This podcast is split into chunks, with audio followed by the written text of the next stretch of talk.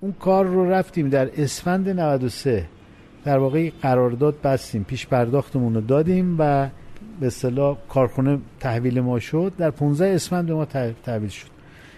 یهو از 20 اسفند سازمان امور مالیاتی و تامین تا حالا که تعطیل بود و در اختیار دولت کاری نداشتن. به محض اینکه واگذار شد یه پیدا شدن.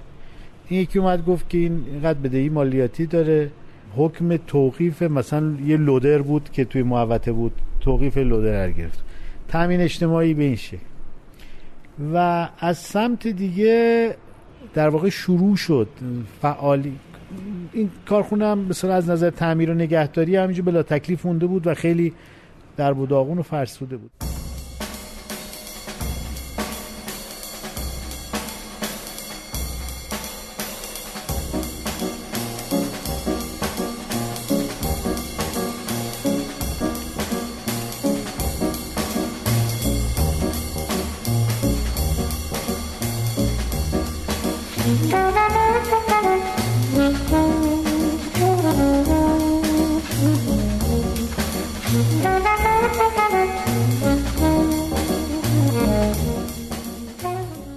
سلام به همه. به قسمت دوازده از فصل سه پادکست در صبح پادکستی در حوزه مدیریت کارآفرینی و استارتاپ ها خوش اومدین. من امید اخوان. سلام و من هم میسم زرگرپور هستم. امروز مهمان امروزمون آقای دکتر حسین سلاح ورزی نایب رئیس اتاق بازرگانی ایران و رئیس سازمان, ملی. کارآفرینی و آی سی سی هم بود یادم نمیاد. خیلی کار دیگه. است. یعنی ما اصلا اولا که من بگم که ما خیلی با پروتکل های بهداشتی این مصاحبه رو ضبط کردیم خلاصه با ماسک اومدیم دفتر دکتر با پنجره باز و فاصله و همه چی. باز در خیابون طالقانی تهران که بوق نمی‌دونم کامیون موتور خلاصه. چی می‌خواستیم بگیم؟ داشتیم چی می‌خواستیم بگیم علت این که مثلا ممکنه یه مقدار کیفیت نسبت به کیفیت قبل نه که پایین‌تر باشه ولی متفاوته.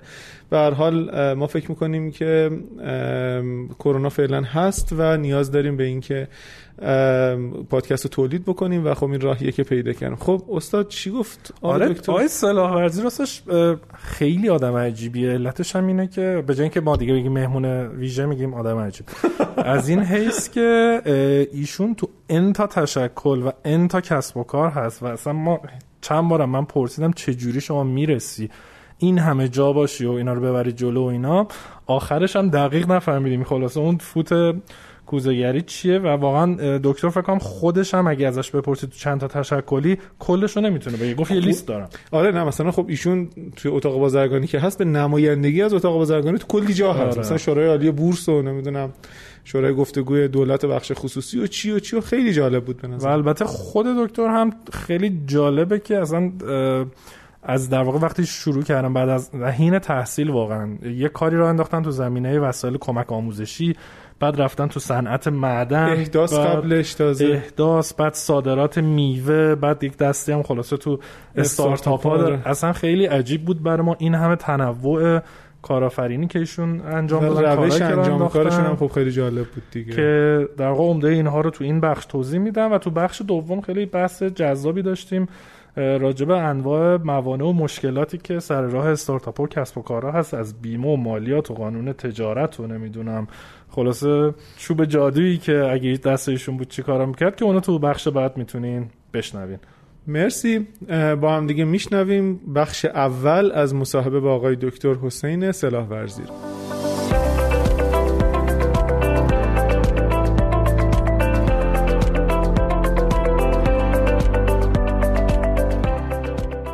حامی این قسمت از پادکست ده صبح دفتر شماست. درست شنیدین دفتر شما. این کسب و کار به اندازه اسمش هم خاصه و هم متفاوت. اونا از شما دعوت می‌کنن به سایتشون دفتر شما سر بزنین تا بدونین چقدر برای کسب و کارتون می‌تونن راهگشا باشن. به شما پیشنهاد میدن سرویسشون رو رایگان آزمایش کنین و ببینین چجوری بدون داشتن دفتر کار میشه تو پنج دقیقه خط تلفن ثابت منشی اختصاصی سانترال مجازی با کلی امکانات بگیرین و تو بازار با کمترین هزینه و یک وجهه حرفه‌ای رقابت کنید.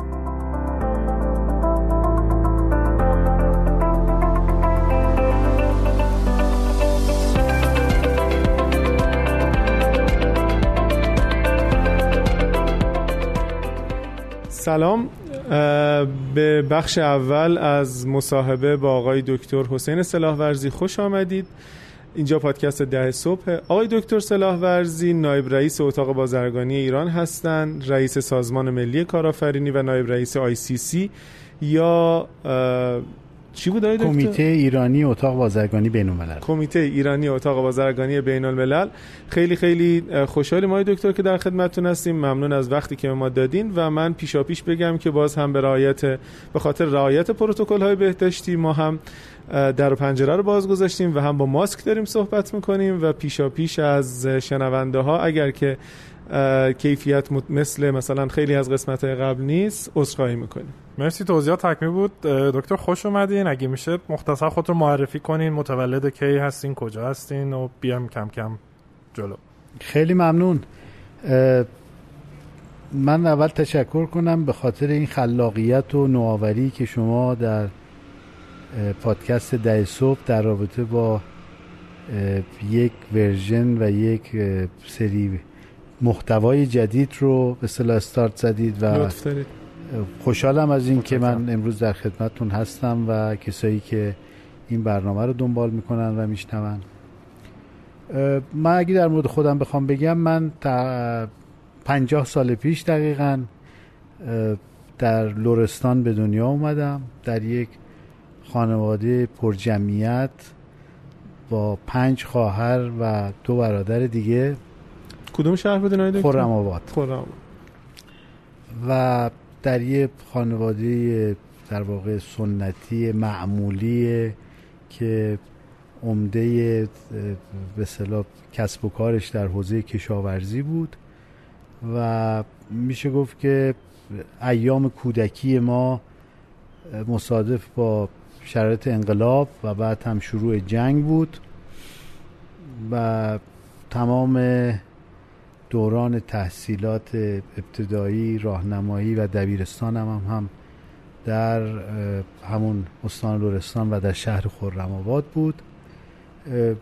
عرض کردم که بیشتر دوران کودکی و نوجوانی ما همون ایام جنگ و بمبارون ها و شرایط خاص اقتصادی اون ایام بود و تقریبا تا سال 68 که من به دانشگاه اومدم. در رشته فیزیک دانشگاه تهران مثلا پذیرفته شدم و اولش خیلی علاقه داشتیم که به اصطلاح scientist بشیم. ولی بعد از این مدت کوتاهی فهمیدم که این کاره نیستم و خیلی سنخیتی با در واقع علوم ندارم و هرچند که البته یادگیری و آشنایی مفاهیم فیزیک از بحثای به مکانیک نیوتونی تا عدم قطعیت کوانتومی یا مباحث ترمودینامیکی همیشه در همه سالها خیلی به من کمک کرده که دید بهتر واقعیتر و قابل درکتری رو نسبت به پدیدهای اجتماعی و اقتصادی داشته باشم.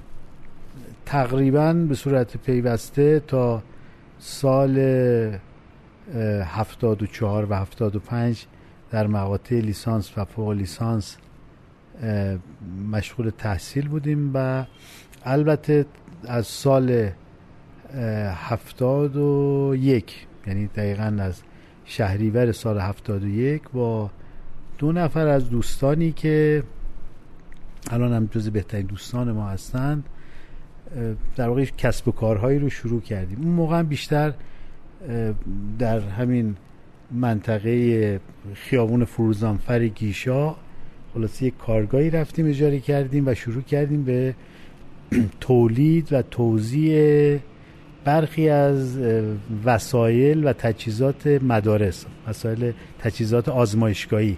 مثل که برای مثلا آزمایشگاه علوم و فیزیک در مدارس استفاده می‌شد.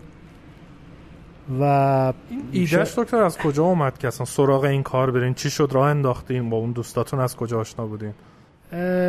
در واقع اون دوستانی که ما با هم بودیم به خصوص یکیشون اینا خیلی علاقمند بودن به کارهای به تجاری و کارهای اقتصادی. شاید انگیزه اصلی و پیشنهاد اول از طرف اون دوستان بود ولی خب عرض کردم بالاخره همه ما از زمان بچگی و کارهایی که در دوران کودکی و در دوران نوجوانی و اون اشتیاقی که برای راه اندازی کسب و کار داشتیم در همه ما وجود داره. ولی خب اونجا تازه یعنی یک اتفاقاتی که افتاده بود اگر خاطرتون باشه سالهای اولیه بعد از جنگ بود و در مسیر سازندگی کشور قرار گرفته بود در مسیر رفاه قرار گرفته بود مصرف یه مقداری بیشتر شده بود. خانواده ها علاقه و اشتیاق بیشتری پیدا کرده بودن به موضوعات کمک آموزشی یا از این دست بپردازن لذا ما به بررسی کردیم واقعیتش هم اول قرار بود که با پیشنهاد اون دوستمون قرار بود که روی تولید یه سری از این لوسرای تزئینی و خانگی کار بکنیم و اون کارگاه که تقریبا یک کارگاه آماده ای بود و مربوط به دایی ایشون بود و در واقع تعطیل بود قرار بود اون رو بگیریم برای این کار. بعد دیدیم که کار اقتصادی تر شاید تو این زمینه باشه. بعد یه وانت پیکان خریدیم. و کل کار رو از صفر تا صد به عبارتی خودمون سه نفر کل تیم اجرایی کار بودیم از تهیه و تدارک مواد اولیه بعد تولید و بعد بارگیری و حمل و رسوندن به مقصد. دانشجو بودین موقع؟ دانشجو بله دانشجوی دوره لیسانس ترم شاید سوم یا چهارم دانشجوی لیسانس بودیم و بعد این کارا رو انجام می‌دونیم و خیلی هم لذت بخش بود. گاهی اوقات مثلا شاید یکی دو شب نمیخوابیدیم که این محصولات رو سریعتر آماده کنیم. بعضی وقتا دستامون تاول می‌زد از اینکه مثلا همه کارا رو می‌خواستیم خودمون انجام بدیم و یک ایام بسیار خوب و لذت بخش و تجربه های خیلی گرانقدر و گرانبهایی بود و این باعث می شد که به صورت اتوماتیک با هم مفاهیم و هم موضوعات فضای کسب و کار هم مشکلات و موانش و هم اصول اقتصادی حاکم بر اون آشنا بشیم. شاید این به صلاح اولین حوزه کاری بود که ما شروع کردیم با همین دوستان و البته کاری بود که بیشتر همون جنبه دانشجویی داشت و به دلیل اینکه فقدان سرمایه کافی و تجربه به صلاح کافی نداشتیم از یک سمت از سمت دیگه هم مثلا به طور مشخص خانواده خود من خیلی علاقه من نبودن که ما این کار رو انجام بدیم. من یادم اون سالا در واقع برادرام و پدرم اومدن خلاصه سراغ من و عیادت منو به نوعی نصیحت کردن و ترغیب کردن که تو یه مأموریت دیگری اومدی اینجا که درس بخونی. حالا چرا رفتی سراغ کار؟ کمبودی داری؟ نمی‌دونم کسری داری یا هرچی که من میگم این زم زمینم به یه شکلی بود که اون موقع در واقع خانواده خیلی بیشتر دوست داشتن که بچه ها متمرکز باشن روی درس و موضوعات مرتبط با درس و اینها. واقعیتش اینه که اون کار خیلی تداوم پیدا نکرد. شاید بعد از مثلا یکی دو سال به صلاح و تغییر شرایط خیلی به صلاح تو مقیاس پیدا نکرد و تداوم پیدا نکرد. البته گرچه اون دوستان ما همچنان دوستان خوبی هستیم با هم ولی بعدا کارهای اقتصادی دیگری رو با هم تعریف نکردیم و تا فکر کنم مثلا حدود دو سال سه سال بعد از این موضوع در واقع اولین شرکتی هم که ما ایجاد کردیم یه شرکتی بود که بعدا تبدیل شد به یه شرکت پیمانکاری و یه شرکتی که تو حوزه صنعت احداث کار کرد که اون شرکت با همون دوستان این کار کرد نه خیر نه. نه بعد کار بعدی که صورت باز اگر بخوام به صلاح در رابطه با خب در این حال که توی فضای اقتصادی بودیم و فضای کسب و کار علاقه ای هم به درگیر شدن در جریانات سیاسی و تشکلهای سیاسی و اینها هم وجود داشت و گاهن مثلا با جریاناتی که فکر می‌کردیم از نظر فکری نزدیکتر هستیم توی جلسات و توی رویدادهای اونها هم شرکت می‌کردیم. اگر بخوام بگم که به صلاح کارهای حرفه‌ای و جدی فعالیت اقتصادی ما تقریبا بعد از اون تشکیل اون شرکت پیمانکاری شروع شد و اون شرکت شروع کرد به اجرای پروژه های مختلفی که اون موقع البته در مقیاس کوچیک عمدتا هم به صورت مقاطع کاری و پروژه های دولتی بود.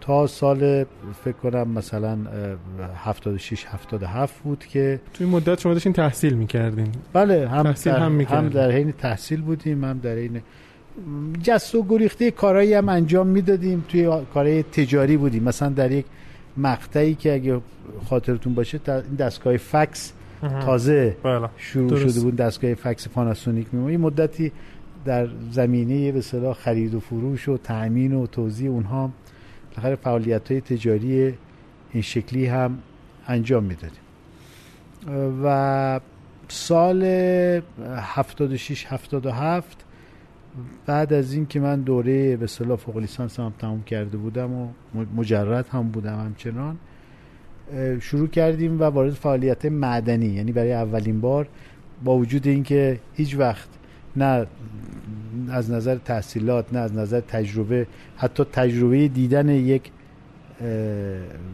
معدن رو هم از نزدیک نداشتیم ورود به کارهای معدنی کردیم به عبارتی و یک معدن سنگ نمک رو. دلیل ورود به این کار هم در واقع یک نیازی بود که توی جایی شناسایی کردیم و اون موقع هنوز این تکنولوژی استحصال نمک از دریا در جنوب کشور هنوز توسعه پیدا نکرده بود و خیلی از این واحدهای صنعتی و پتروشیمیایی که در جنوب کشور بودن به اصطلاح کلورید سدیومی که مورد نیازشون بود رو مجبور بودن از معادن حوزه سمنان و گرمسار اونها بیارن و یک فاصله خیلی طولانی بود.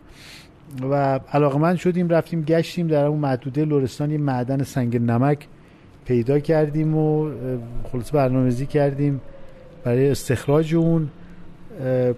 این شاید میشه گفت یکی از اولین شکست های اقتصادی بود که متحمل شدیم ما. چرا؟ چی شد؟ دلیلش بود که اون معدنه ذخیره کافی نداشت و بعد از اینکه مقداری به هزینه کردیم محصول با کیفیت کافی نتونستیم به صورت مستمر ازش داشته باشیم و بیشتر میشه گفت که تا سال 83 فعالیت های من متمرکز بود. بخشی در حوزه پیمانکاری بخشی هم در حوزه تأمین مواد معدنی یا تجارت مواد معدنی.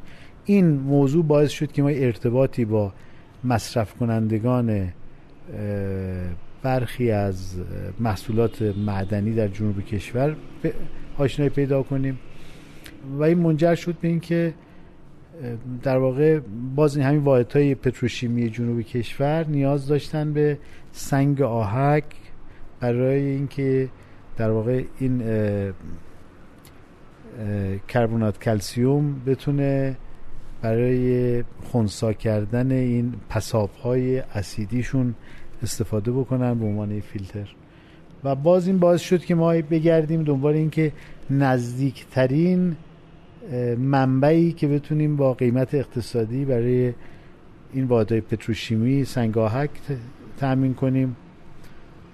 و این در واقع جستجوها باعث شد که من متوجه شدم که یک واحد تولیدی در جنوب استان لرستان و نزدیک به خوزستان وجود داره که این اصلا یک شرکتی بوده که در واقع آهک هیدراته تولید می‌کرده و یک شرکت مربوط به بانک مسکن و دولتی بوده که این شرکت بعد از سه چهار سال فعالیت به دلیل زیاندهی و به دلیل عدم توجیه اقتصادی تعطیل شده بود. و من رفتم اونجا دیدم که یک در واقع تپه بسیار بزرگی از زایعاتش که به عنوان زایعات سنگ آهک بود دقیقا اون سنگ و اون دانه بندی بود که ما می‌خواستیم. و گفتم چه خوب ما برای اینکه اون زایعات رو بتونیم بخریم که اینها زایعات بود ریخته بود برای جابجاییشون هم می‌خواستن هزینه بکنن. مدت ها درگیر این بروکراسی اداری بودیم که بتونیم به اصطلاح مسئول و متولی مربوطه رو پیدا بکنیم که پیداش بکنیم. پیدا کنیم. و آخر هم موفق نشدیم. یعنی اینکه گفتن و اینجوری نمیشه و نامه بنویس و درخواست بنویس و برو بیا. آخر سر گفتن که امکانش نیست. همین ضایعات آشغالا رو ما باید مزایده بذاریم و نمی‌دونم قانون مواصلات عمومی رو رعایت کنیم و اینها. و این باعث شد که من توی اون محیط بروم و بعد از مدت کوتاهی در واقع با دو نفر دیگر از دوستانمون یه شب دور هم نشسته بودیم و بحث این بود که یه فعالیتی شروع بکنیم در حوزه تولید و اینها که بالاخره اون دوست عزیز دیگری پیشنهاد داد که اون کارخونه آهک هیدراته رو اون بتونیم اگر میشه روش مطالعه کرد. آقای دکتر ببخشید من همینجا اگر میشه یه استوب بذاریم دوباره برمیگردیم. شما فیزیک خوندین بعد به حضور شما عرض کنم که وارد صنعت احداث شدین بعد مثلا وارد صنعت تامین نمک کمک آموزشی. این اینا دانش می‌خواد یعنی مثلا بله. چی میشه که یه نفر البته البته توضیح بدم که من اشاره بکنم که بعد از فیزیک من رفتم فوق لیسانس صنایع خوندم و همون قدری صنایع آره. جرأت شده بله دیگه تغییر جهت دادم و بخشی از به صلاح اون دانش مرتبط با کسب و کار رو از اون حوزه شاید کسب کرد و با شریک شروع می کردین کارو؟ تقریبا هیچ کاری رو من تو زندگیم بدون شریک انجام ندادم.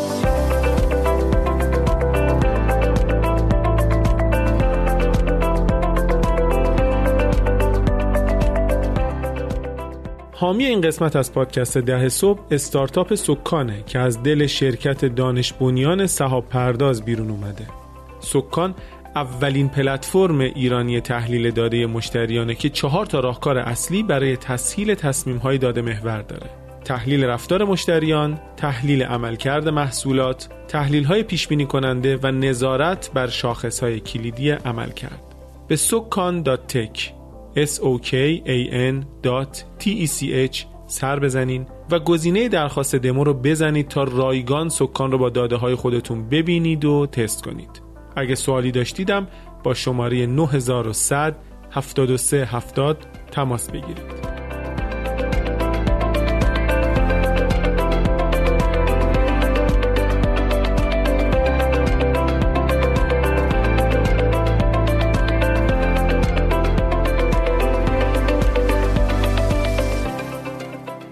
چرا دکتر در واقع بدون شریک شروع نکردین یا چرا همیشه شریک داشتین؟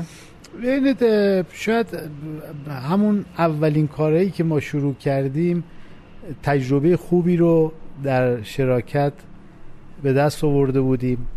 واقعیت اینه که در کاری که به صورت جمعی باشه هم توان بیشتری برای انجام کار هست. همین که ریسک می‌تونه بین شرکا تقسیم بشه و همین که اگر یک همدلی و همراهی و همفکری بین شرکا باشه قاعدتا سینرژی و کمک بیشتری برای اجرای کارها هست. لذا تقریبا می‌تونم این رو بگم. به دلیل شاید عمدهش این بود که تجربه خوبی رو در ابتدا در شراکت داشتیم. بعدا هم عمده کاری که انجام دادیم با شرکا بود. ولی داشتین کیسایی هم که مثلا اختلاف یفته بین شرکا یا مثلا شریک اشتباهی انتخاب کرده باشین؟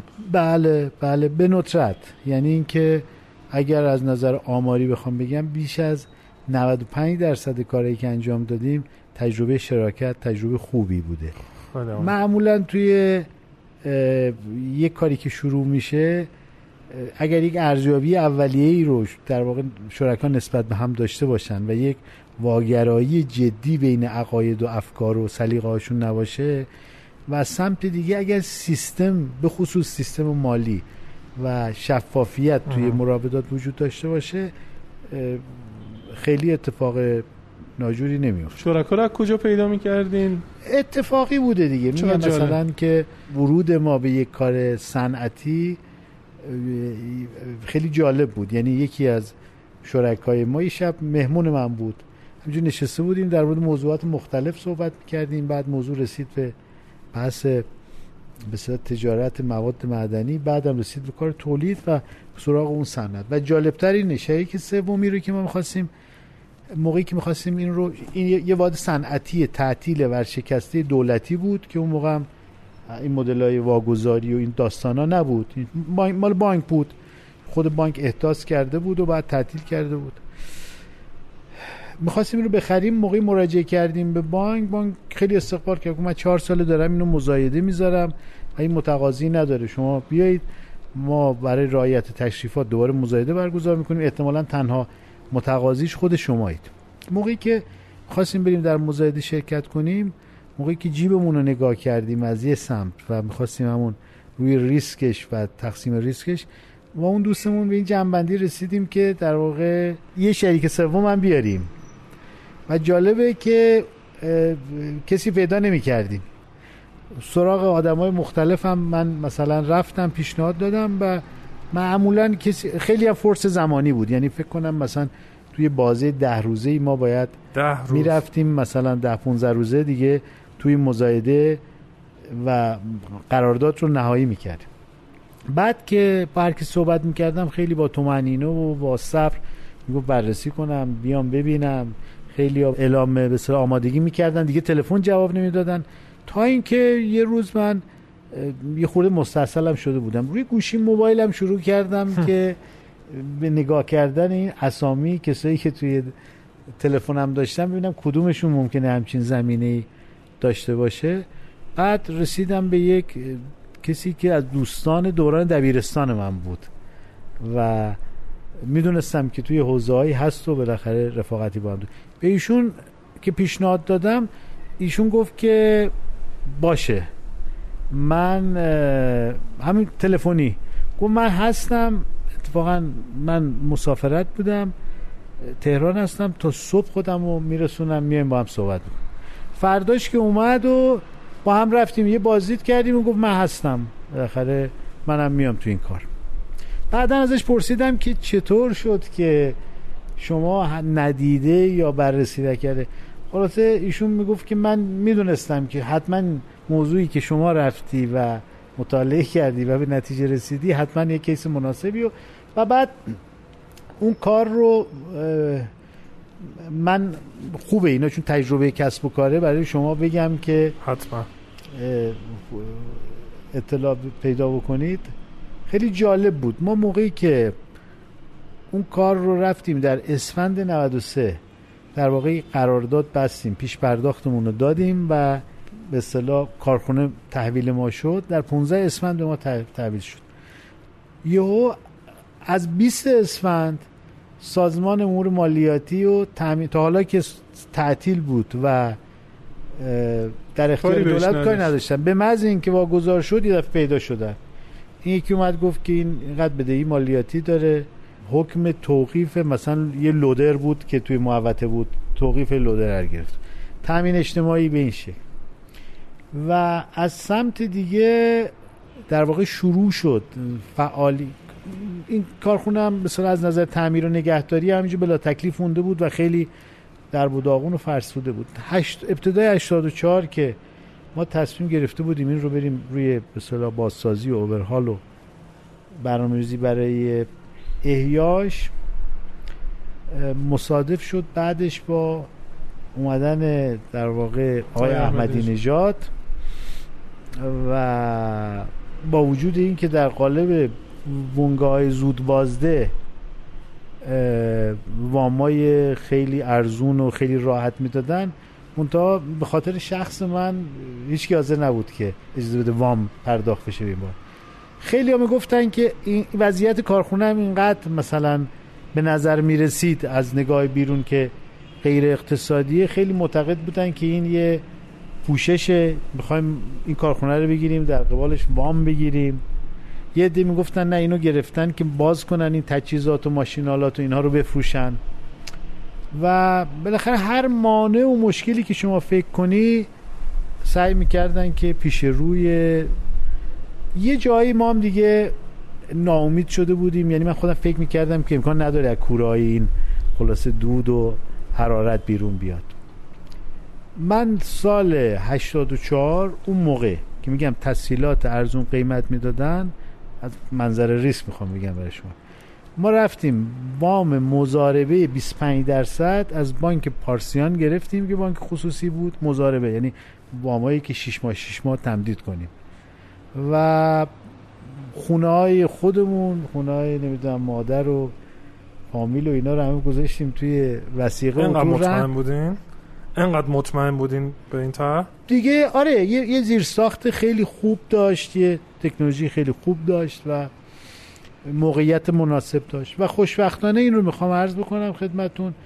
این کارخونه در سال هفت 84 در بهمن 84 با 50 درصد یعنی یک کورش فعالیت کرد و بعد هم تکمیل. از سال 84 تا حالا بلاوقفه داره کار می‌کنه. نه یه دقیقه حقوق و مزایاش نمی‌دونه عقب افتاده نه بدهی تامین اجتماعی نه مالیات. هر سال سال دکتر؟ هیدروکسید کلسیوم.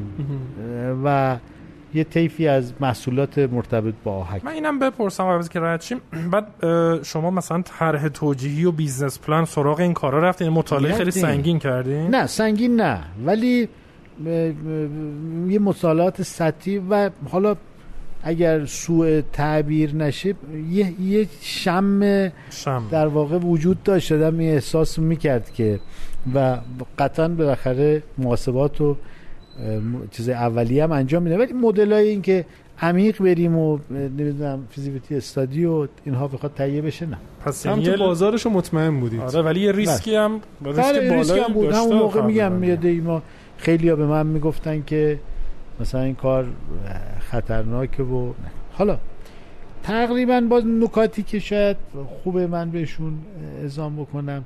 من این علاقه وافر و جدی هم به کار تشکلی داشتم. مثلا از بالاخره از ایام مدرسه و کودکی و کاری که همه ما توی انجمن ها می‌رفتیم و توی کار دستی همینجا میدیم.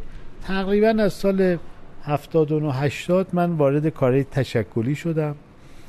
ابتدا تو حوزه کارفرمایی بودم قبل از اینکه تو از سال 81 82 عضو اتاق بازرگانی بودم کارت بازرگانی داشتم ولی از فکر کنم همون سال 79 80 بود که توی کار تشکلی تو حوزه کارفرمایی یعنی انجمنهای سنفی که در حوزه وزارت کار ثبت میشن حضور داشتم. سال 83 85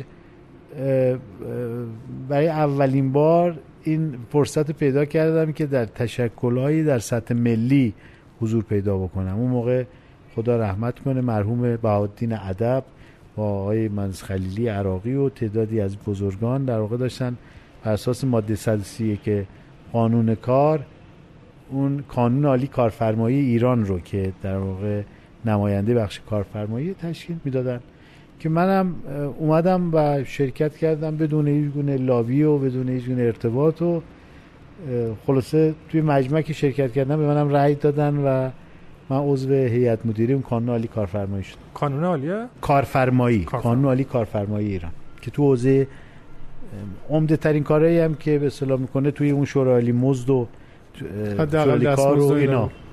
تقریبا از سال 85 تا 95 یا 96 بلاوقفه من نماینده بخش کارفرمایی بودم توی شورالی کار توی تعیین مزد. که هر سال اسفند می‌رفتیم و بالاخره روی بحث مزد بحث سه جناب گرایی بود.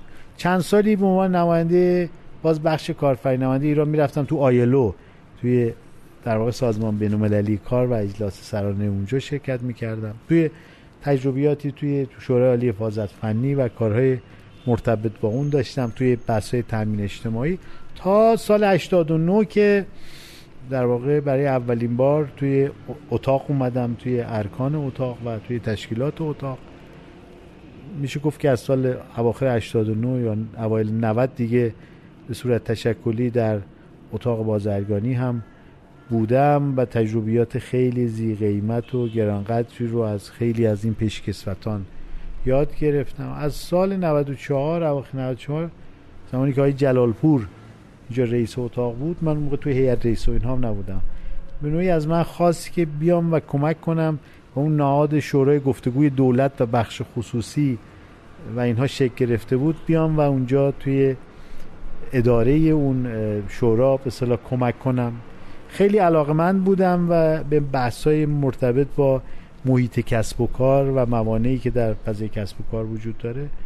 لذا در خدمت به دوستان بودم و یک سال بعدش هم در هیئت رئیسه اتاق بازرگانی و الان فکر کنم بوده چهار سالی است که در اتاق بازرگانی به عنوان عضو هیئت رئیسه فعالیت دارم. به نمایندگی از اتاق و بخش خصوصی در شورای اقتصاد در شورای عالی بورس در یادتون میمونه؟ دکتر کجا هستین و اینا؟ نه لیست و لیستشون رو دارم. حضور پیدا کردم. ببخشید قطع می‌کنم سوالات بعد چجوری واقعا وقت می‌کنید و می‌رسید به همه این کارها؟ واقعیتش اینه که نزدیک به همین ده سالی هست که با وجود اینکه در حوزه های مختلفی هم در کسب و کار باز رفتیم و حضور پیدا کردیم حالا بخشی توی حوزه صادرات صادرات میوه محصولات مرتبط با اون بخشی توی همین فضای نوآوری و نمی‌دونم کارهای شکلی. ولی به دلیل همون اول اینکه اغلب شرکت ها رو به صورتش در واقع شراکتی ما ایجاد کردیم. دوم اینکه نقش اجرایی خیلی در اداره شرکت ها نداشتیم.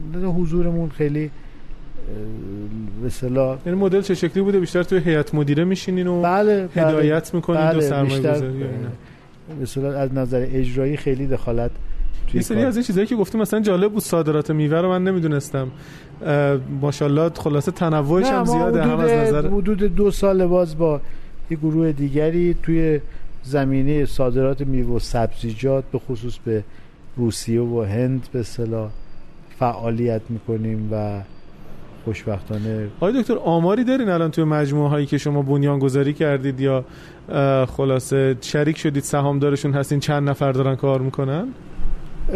به صورت بیمه شده یه چیزی حدود 350 نفر. 350 نفر. بله. و قسمت عمدهش احتمالا مربوط به همون قسمت معدنی و این نه حدود تو بخش به تولیدی 150 نفره حدود 200 نفرشون. توی گردشگری ما مثلا یه 4 5 سالی تو حوزه گردشگری ورود کردیم یه شرکتی داریم که این بناهای تاریخی رو می‌گیره احیا می‌کنه تبدیل می‌کنه به در واقع مراکز اقامتی و پذیرایی و کارهایی از این دست. ملاک انتخاب یه صنعت جدید یا بیزینس جدید براتون چیه؟ مثلا صرفا فرصت رو می‌بینید یا نه؟ مثلا یه سری توانایی ها و قابلیت ها توی خودتون می‌بینین. چی میشه؟ چون تنوعش خیلی زیاده و خیلی قاعدتا دوست دارن اینجوری عمل بکنن ولی یه مقدارم دل و جورت می‌خواد. ببینید خب قاعدتا اصل اول هر کاری فیزیبل بودن و اقتصادی بودن اون کاره برای اینکه تداوم داشته باشه برای اینکه حیات داشته باشه. بخشیش هم در واقع اون عزم و اراده برای ساختن و احیا کردن یک کار. من شخصا معتقدم که در کشور ما خیلی از کارها هست که یعنی عمده کارا میشه اینها رو تبدیل کرد به کارهای سودآور و فیزیبل و در واقع اقتصادی. بسیاره. ولی بازم در واقع کاری که کردین خب خیلی با هم فرق دارین مثلا ترجیح نمی‌دادین که یه صنعتی رو مثلا همون مثلا معدنی یا مثلا تج... یعنی باز توی یک چیزی خیلی متمرکز بشین تو اون بازارش رو وسیع تر کنین چون خیلی فرق داره اساسا ما ساختار کسب و کارمون اینجوری شکل پیدا کرد که الان یک شرکت سرمایه گذاری کوچیک داریم که در چند حوزه مختلف و در چند شرکت مختلف سهامدار است و سرمایه گذاری کرد. و اونجا هم هر کدوم از اونا به واسطه وجود آدمایی که دانش و تخصص و در واقع مدیریت کار رو دارن انجام میدن دارن کار مسیر خودشون رو میرن و مشکل خاصی به صورت تفویض برای شما مسئله جدیه. واقعا اعتقاد دارم به موضوع تفویض. الان حدود یک ساله دقیقا یک ساله یک سال مثلا دو ماهه یک سال و سیزده ماه. ما یه تیمی از بچه های خیلی باهوش که روی در واقع هوش مالی کار می‌کنن جمع شدن که بچههایی بودن که تحصیل کرده داخل و ظرف این سیزده ماه یعنی یکی از کار خیلی مثلا مورد علاقه من چیزی که باعث خوشحالی میشه همینان. ظرف این سیزده ماه یه تیم حدود 47 نفری شدن اینها خودشون. در این حال این که مثلا ده دوازده محصول مختلف رو تو زمینه هوش مالی تولید کردن و دارن کار می‌کنن و جلو میرن و اینها. بسیار خیلی جذاب بوده و من خب با توجه تحقیقاتی که کرده بودم یک بخشی از فعالیت های شما رو میشناختم می‌دونستم ولی خب الان خیلی برام جالب تر شد این مجموعه فعالیت ها اگر که اجازه بدین بخش اول مصاحبه رو اینجا تموم بکنیم و در بخش دوم هم یه مقداری به فعالیت های استارتاپی خلاصه شما تا جایی که من اطلاع دارم بپردازیم و البته یکم بیشتر از خودتون بدونیم. ممنون دکتر. مرسی.